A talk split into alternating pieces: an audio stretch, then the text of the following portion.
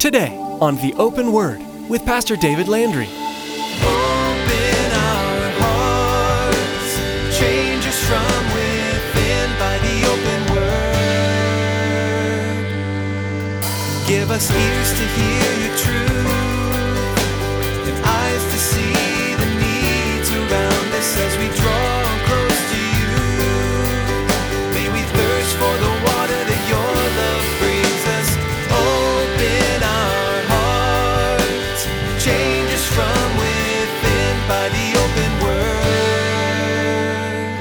as John writes, and he sees Jesus as the Lamb of God, and he says, A lamb slain from the foundation of the world.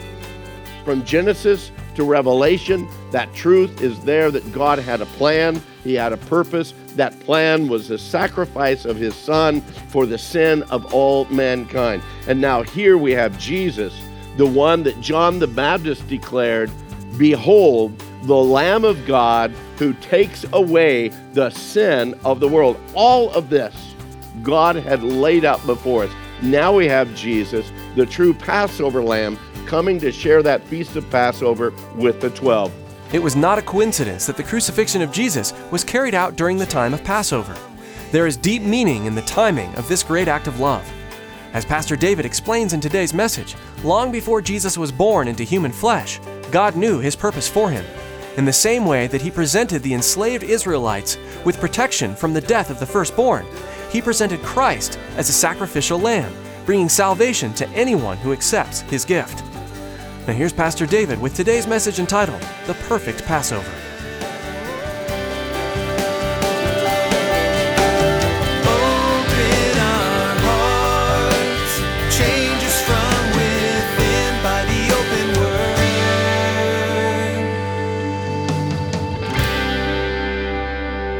Nearly 1,500 years before the area that we're at this morning, God was working in the hearts and the lives of his people while they were still in bondage in Egypt.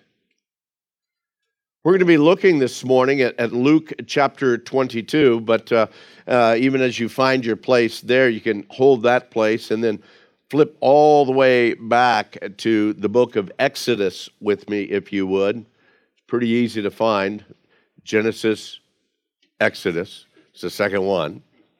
We're going to be in chapter 12. That's pretty easy to find. It's right after chapter 11. Just in case there's any struggles with math here. Exodus chapter 12, we're going to look at the words that the Lord gave to his people while they were still in bondage. Exodus chapter 12, beginning in verse 1, we read Now the Lord spoke to Moses and Aaron in the land of Egypt, saying, This month shall be the beginning of months. It shall be the first month of the year to you. You see, God was going to do something brand new with this people. He was going to actually make them a, a nation. And he started out right there that saying, look, we're going to start off fresh and new. This is going to be a, a, a new year. We're going to start, we're going to begin the year right now. And he speaks to them about that. This is going to be the first month of the year to you. I want you to speak to the congregation of Israel, saying to them, On the tenth day of this month, every man shall take for himself a lamb according to the house of his father, a lamb for a household. And if the household is too small for the lamb, let him and his neighbor next to his house take it according to the number of the persons. According to each man's need, you shall make your count for the lamb. So, in other words, if you have a small family, one lamb might be too much for you to eat all in that night. So, you could join together with your neighbor and, and together you would share that lamb. That's what he's speaking. Because the instructions a little bit later is that they're to eat the whole thing, that there's not supposed to be anything left over or wasted. So, we move on. Verse 5. Your lamb shall be without blemish, a male of the first year. You may take it from the sheep or from the goats. Now, you shall keep it until the 14th day of the same month.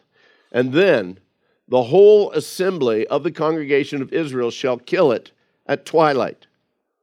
God was preparing to take his children who had been in captivity for 400 years. He was preparing to take them out of that bondage of Pharaoh, out from underneath his slavery while they were there in Egypt for so many years. He had heard the cry of his people, and so he had called Moses to come and lead the people away from Pharaoh and into the promised land of Canaan. God initiated for the people of Israel then a ceremony whereas a young lamb, a young lamb not more than a year old, a young lamb without any kind of a blemish in perfect condition would be brought brought into the home of each house there, and on the 10th day of the month, he would be inspected there with the family for four days.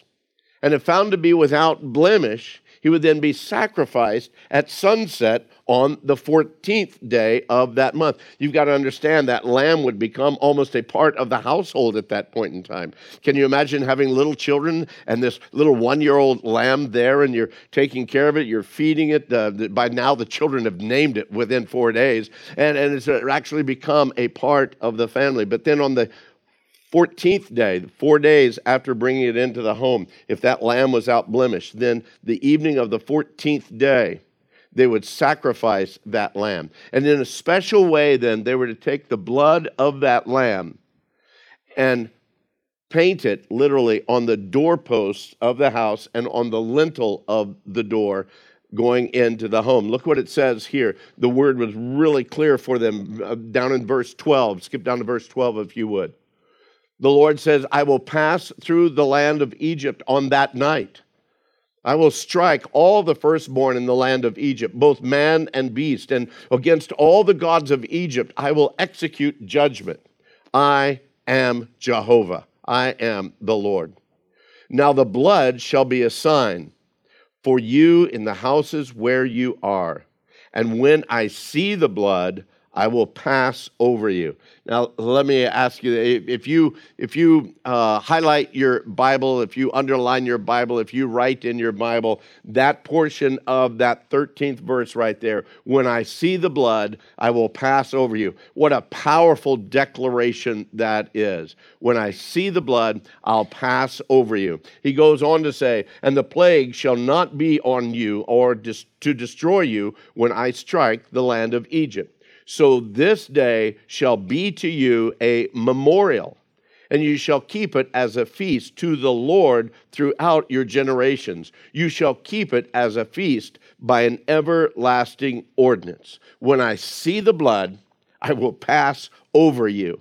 This is the initial, the, the very beginning of the Passover ceremony called to be a memorial, called to be a feast unto the Lord throughout their generations. It was to be kept as a feast by everlasting ordinance. Now, that, all of that with an understanding for you, now you need to understand as we skip over to Luke chapter 22, this is the feast that Jesus is now about to celebrate with his disciples. There they are, the, the closest of them, those 12, the ones that he had called the apostles. Oh, and by the way, guess who is with them? Judas. Judas is right there in the midst of them as Jesus celebrates this time together with his closest ones. All of this had been orchestrated by God Almighty. He had placed it in that great prophetic time clock all of it was going to be fulfilled. Nothing was left to chance. Nothing was left to the whims or to the emotions of man. This was God's plan. This was God's purpose, even before creation. You need to realize that all the way back in Genesis, Abraham declares prophetically that truth when he says, God will provide for himself the lamb.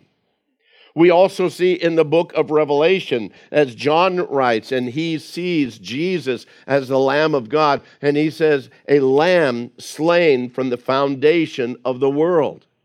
From Genesis to Revelation, that truth is there that God had a plan, He had a purpose. That plan was the sacrifice of His Son for the sin of all mankind. And now here we have Jesus, the one that John the Baptist declared Behold, the Lamb of God who takes away the sin of the world. All of this God had laid out before us. Now we have Jesus, the true Passover lamb, coming to share that feast of Passover with the 12. We find ourselves in Luke chapter 22, down in verse 7. Then came the day of unleavened bread when the Passover must be killed. And he sent Peter and John, saying, Go and prepare the Passover for us that we may eat. So they said to him, Where do you want us to prepare? And he said to them, Behold, when you have entered the city, a man will meet you carrying a pitcher of water. Follow him into the house which he enters. Then you shall say to the master of the house, The teacher says to you, Where is the guest room where I may eat the Passover with my disciples? Then he shall show you a large furnished upper room. There make ready. And so they went and found it just as he had said to them, and they prepared the Passover. And when the hour had come, he sat down, and the twelve apostles with him. Oh, yeah, Judas with them. And then he said to them, With fervent desire, I have desired to eat this Passover with you before I suffer. For I say to you, I will no longer eat it, eat of it, until it is fulfilled in the kingdom of God. It was a time for the Passover meal to be, to be shared, to be celebrated. So Jesus sent Peter and John ahead into the city of Jerusalem to prepare the place in order that they might all gather together and eat that meal. And of course, neither Jesus nor any of his disciples were from Jerusalem. Remember, they were all from up in the Galilean area. They were just simply down now visiting in Jerusalem.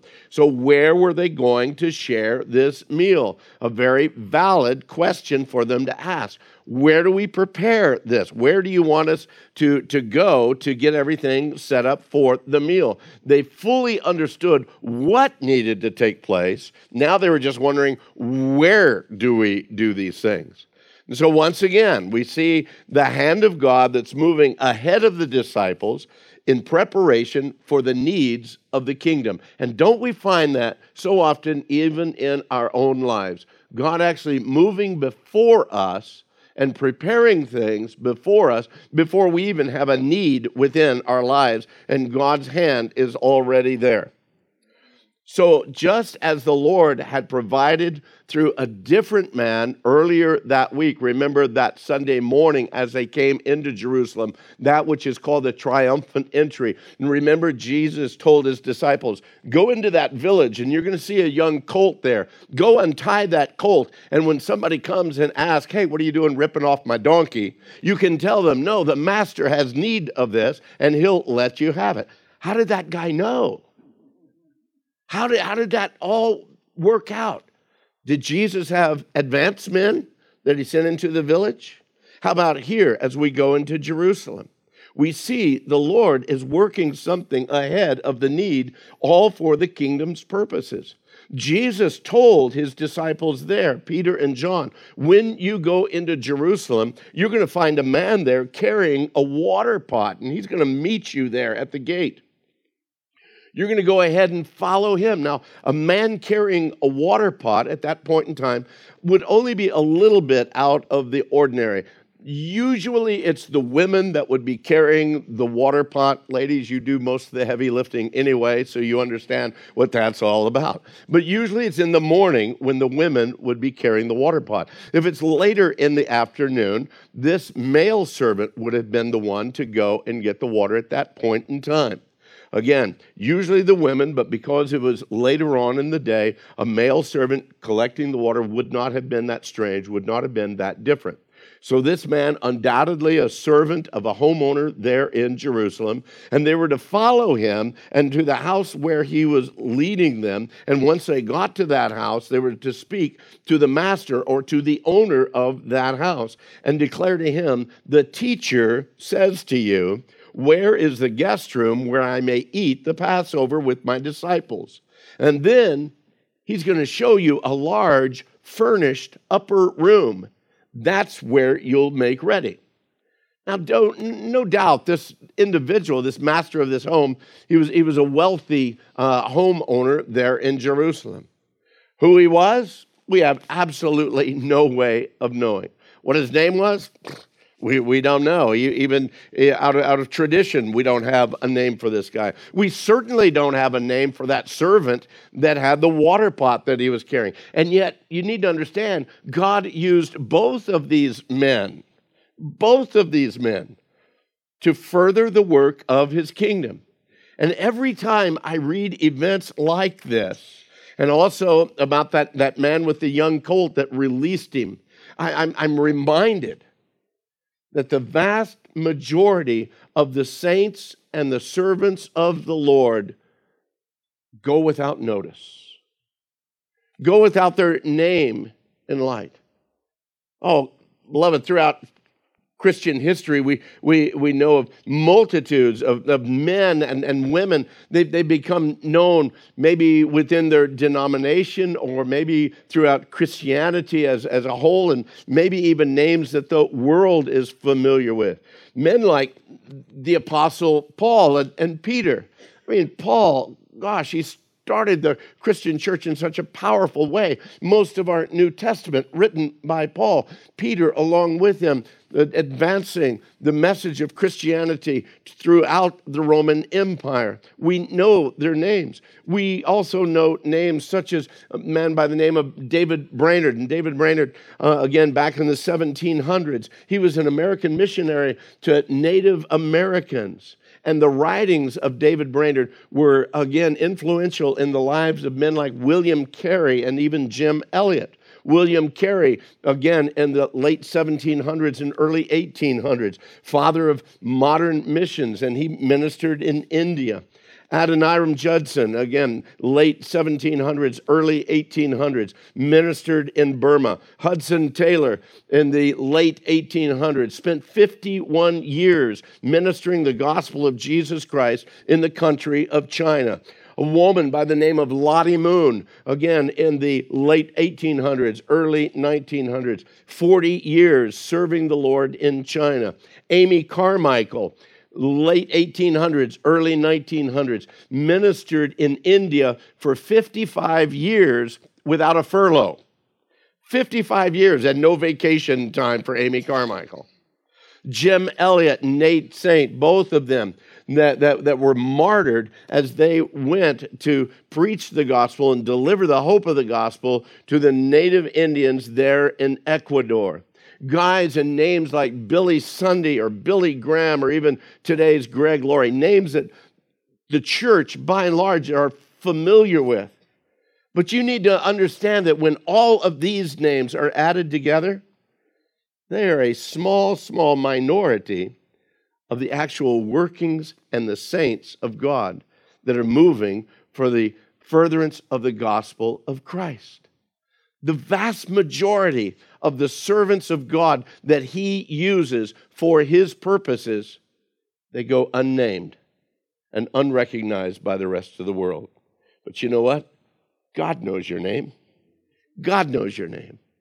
The world may never know it. You may never have an article written uh, about you uh, in, in some Christian magazine. Your name may never be listed on the missionary board of any church. But the fact that you are a servant of the Most High God and you open your life up for Him to use you and direct you in the simplest of things. You know what?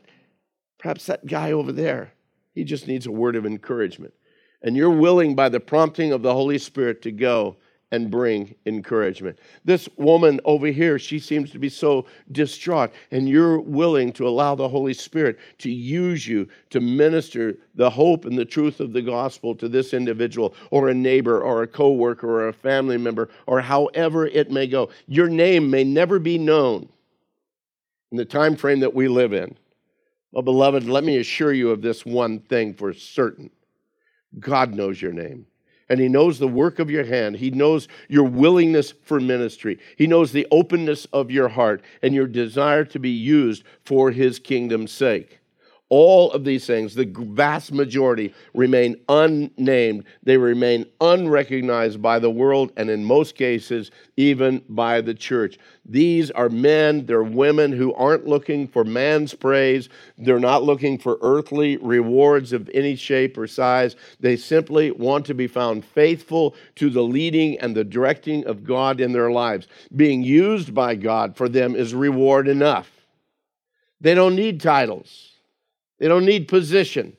I don't need to have a business card and say, hey, this is what I do. I'm the Lord's servant. You can see me working for the Lord all the time. No, they don't need that. Why? Because their lives are simply lived. Lord, here am I. Send me. My hope, my prayer is that we become that kind of a church. That throughout this fellowship, educated, uneducated, wealthy, not wealthy, uh, whatever the situation, whether you be a single, whether you be a part of a family, whether you have a couple of decades uh, under your belt, or whether you're a young person in the Lord, that again, we would be those people that say, Lord, here am I, send me. I don't have much to give to you. I don't have a great education. Maybe I can't speak before people, but Lord, you can equip me. You can empower me. You can gift me by your Holy Spirit to speak into people's lives and use me for your glory. And beloved, God then gets the great glory of that. It's not the accolades of man, but it's the glory of God. I was led to Christ by a man, I don't even know his name. I was at a at, at a crusade, and I'll just tell you this real quick. And, you know, they said, Hey, you want to receive Christ? I raised my hand. But then they called for that altar call to come down to the front. I said, I'm not going down there. And so I left. And as I left, there was a man behind me that saw me raise my hand. And I was just a young guy, I was a senior in high school. He came and put his hand on my shoulder. He said, I saw you raise your hand. Would you like to talk? And so that afternoon, we sat in the aisleway of Veterans Memorial Coliseum up in Phoenix. That man led me to Christ. I don't know his name, but God knows his name. And he's a saint of the Most High. For you and I to serve the Lord faithfully with no one seeing, to be found faithful even without recognition, to do our Father's good pleasure when He's the only one that takes notice. This is a sign, beloved, of a faithful servant. This is a sign of a true child of God. And that's what I see in these two men a simple servant carrying a water pot, and the master or the owner of a home that opens it up for the Lord's use. But on another note, let's look at this for a moment. How did this logistically play out? I mean, how, how did they put all this together? How did that guy know when to go get water so that when he was leaving from the well, Peter and John would be walking through the gate and say, That's got to be the guy. What happened if he went a half hour early? What, what would have happened then? How did the master of the house know to have that room ready, that, that there was even going to be a, a need, and particularly that the need was going to be for Jesus himself? Well, in our human understanding, with, with our mortal logic, we, we, we would have had to have plans set up. Let's, let's uh, uh, coordinate our, our, our, our, watches here, make sure that he gets there at the same time we get there. Oh, by the way, don't forget, make sure and email the master of the home that he's got the house all ready. You might follow up with, a, with a, a phone call just to make sure he's got everything. We would have had it all worked out. We would have had our advancement. We would have had people checking on it. But that's not the way it worked there. So, how did it work? How did all of these things come to play? Open our hearts, change us from within by the open word. Thanks for joining us for today's edition of the Open Word. David will continue teaching through the Gospel of Luke next time. Now, we want to encourage you to become a Facebook friend with us. Log on to theopenword.com. You can also subscribe to the Open Word podcast at theopenword.com or search for the Open Word in the iTunes Store. If you're like most people, you probably use a smartphone. Once you subscribe to the Open Word podcast, you'll always have solid Bible teaching available to you anywhere, anytime. So log on to theopenword.com and subscribe to the Open Word podcast. Again, to become our Facebook friend and to access the archive of messages, log on to theopenword.com. Now here's Tracy with information about how you can help partner with us. We all know it's vitally important to support the local church, the place we call home. But it's also very important to support missionaries. Have you ever considered that the open word is a missionary work? It is. We need your support as we share God's word over the airwaves. Please prayerfully consider financially supporting the open word. Go to theopenword.com and click on the support option in the main menu. We invite you to join us again for the next study as David shares insights with us from the Gospel of Luke. That's next time on The Open Word.